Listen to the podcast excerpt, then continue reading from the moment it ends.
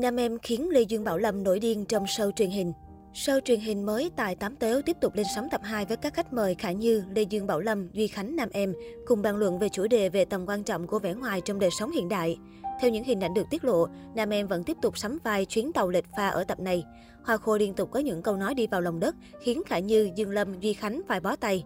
Từng thừa nhận là người có suy nghĩ đơn giản, Nam Em luôn giữ thái độ vô tư trong tất cả những chương trình tham gia.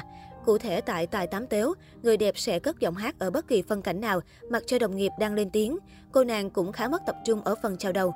Thậm chí, Nam Em còn chen ngang bình luận với những câu không ăn nhập chủ đề. Lê Dương Bảo Lâm và Nam Em đã có màn đấu khẩu ngay đầu chương trình. Cụ thể, Nam Em khai chiến. Ủa anh Lâm ơi, hôm nay anh làm shipper hay gì mà ăn mặc lạ vậy? Vừa vào đầu chương trình đã bị nhận xét về cách ăn mặc, Lê Dương Bảo Lâm liền yêu cầu tắt micro của Nam Em. Ngay sau đó anh phản bác, đồ anh rất là đẹp Nam Em ơi, nhìn không ai biết là diễn viên hề luôn, cứ nghĩ anh là người mẫu hoặc Nam Vương. Em coi lại bộ đồ tối tăm mù mịt của em kìa. Đến lúc này, Nam Em cũng tự nhận trang phục của mình bị tối, nhìn giống Maleficent. Trong tập này, Lê Dương Bảo Lâm sẽ bảo vệ cho quan điểm thành công không cần phải có ngoại hình. Điều này nhận được sự ủng hộ của Khả Như. Dương Lâm cho rằng ngoại hình không góp phần cho mức độ thành công của một con người. Anh cũng tự nhận bản thân không dành sự quan tâm lớn cho việc này. Tuy nhiên khi nói đến đây, Lê Dương Bảo Lâm đã nhận ngay sự phản đối kịch liệt từ Khải Như. Nữ diễn viên lập tức tố giác Dương Lâm từng rủ mình đi làm đẹp, tiêm filler để duy trì ngoại hình. Duy Khánh cũng nhanh chóng về phe Khải Như. Anh liền đưa ra bằng chứng đập đổ lý lẽ của Dương Lâm. Duy Khánh phản bác, em coi rất nhiều video clip của anh trên mạng. Ngủ dậy một cái là anh tập liền. Anh còn xây cả một cái phòng tập gym tại nhà. Về nam em, càng ngày cô càng tạo ấn tượng tốt khi tham gia các chương trình truyền hình trong nước. Trước đó, mỹ nhân sinh năm 1996 còn công bố trở lại đường đua nhan sắc. Cô có ý định tham gia Hoa hậu Hoàng vũ Việt Nam 2021 để có cơ hội tham gia Miss Universe.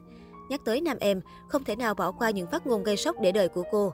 Còn nhớ, khi được hỏi về số tiền khổng lồ đã chi để làm MV, cô chẳng ngần ngại mà thừa nhận luôn, mình được đại gia cho tiền, giúp đỡ một cách không phụ lợi, không đòi hỏi đổi chát tình tiền gì. Không chỉ vậy, người đẹp còn có những chia sẻ rất thoáng về các vấn đề nhạy cảm. Trong một bài phỏng vấn, khi đề cập chuyện trinh tiết, nam em bày tỏ rằng bản thân cô rất lý trí, đặc biệt là lúc lên giường. Nam em thẳng thắn thừa nhận, nhiều người mời tôi vào trong phòng còn muốn hiếp tôi nữa.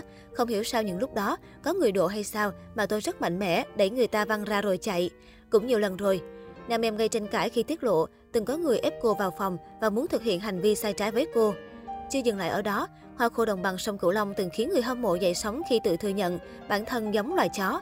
Cụ thể, trong cuộc thi Hoa hậu Hoàng vũ 2015, người đẹp phải trả lời một câu hỏi khá hóc búa. Nếu phải ví mình là một loài động vật, bạn nghĩ tính cách mình giống con vật nào và tại sao? Khi đó, nam em đã không ngần ngại ví mình giống loài chó. Có người nói cô dễ thương, bộc lộ được tính cách thẳng thắn của người miền Tây. Tuy nhiên, đa số khán giả lại cho rằng cô không nghiêm túc và có phần thiếu suy nghĩ khi đưa ra câu trả lời tại một cuộc thi nhan sắc lớn.